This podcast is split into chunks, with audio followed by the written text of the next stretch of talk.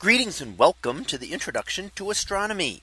One of the things that I like to do in each of my introductory astronomy classes is to begin the class with the astronomy picture of the day from the NASA website that is apod.nasa.gov apod. And today's picture for May 18th of 2022. Well, it is titled a jewel on the flower moon. So what do we see here? Well, this is the image of an, an image from the total lunar eclipse that occurred a few days ago.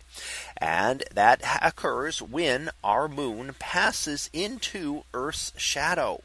And because of that, then the light from the sun that normally illuminates the moon is blocked out, and the moon would then disappear from sight for a while.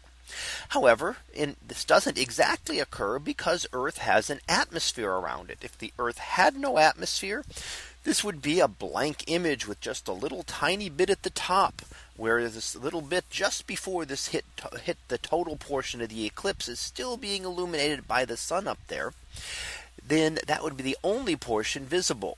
But because of Earth's atmosphere, light can bend through that atmosphere and into Earth's shadow. So Earth's shadow is not completely dark as we would normally expect with other solid objects. Any object with an atmosphere could then bend light through it and would have color in its shadow.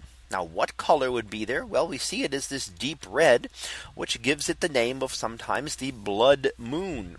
And that is because the longer wavelengths are better able to get through all of the layers of atmosphere and penetrate into Earth's shadow. Very similar to the reason that the sun and moon look very red when they're low on the horizon.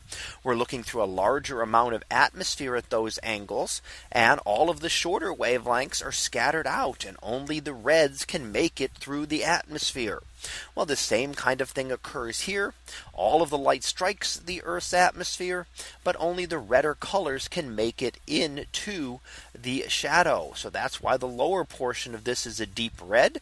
And then just before, uh, just after, just after this image, then we would have had the totality of the lunar eclipse with the moon completely in Earth's shadow and the last little remnant there that was being directly illuminated by our sun would no long would all look red. So the deepness of the red would depend on how deep it is into Earth's shadow. Because Earth is much larger than our moon, it would cast a very large shadow that would completely engulf the moon, in this case, for about an hour and a half.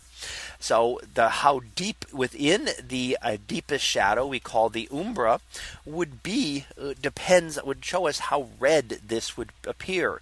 So we see the deeper red towards the bottom where the moon was deep into the earth's shadow and we see lighter yellowish colors up towards the top where it was not quite as deep into the or Earth shadow. And then, of course, the last little bit on top, which had not quite reached the Earth shadow at this point, still being directly illuminated by our sun.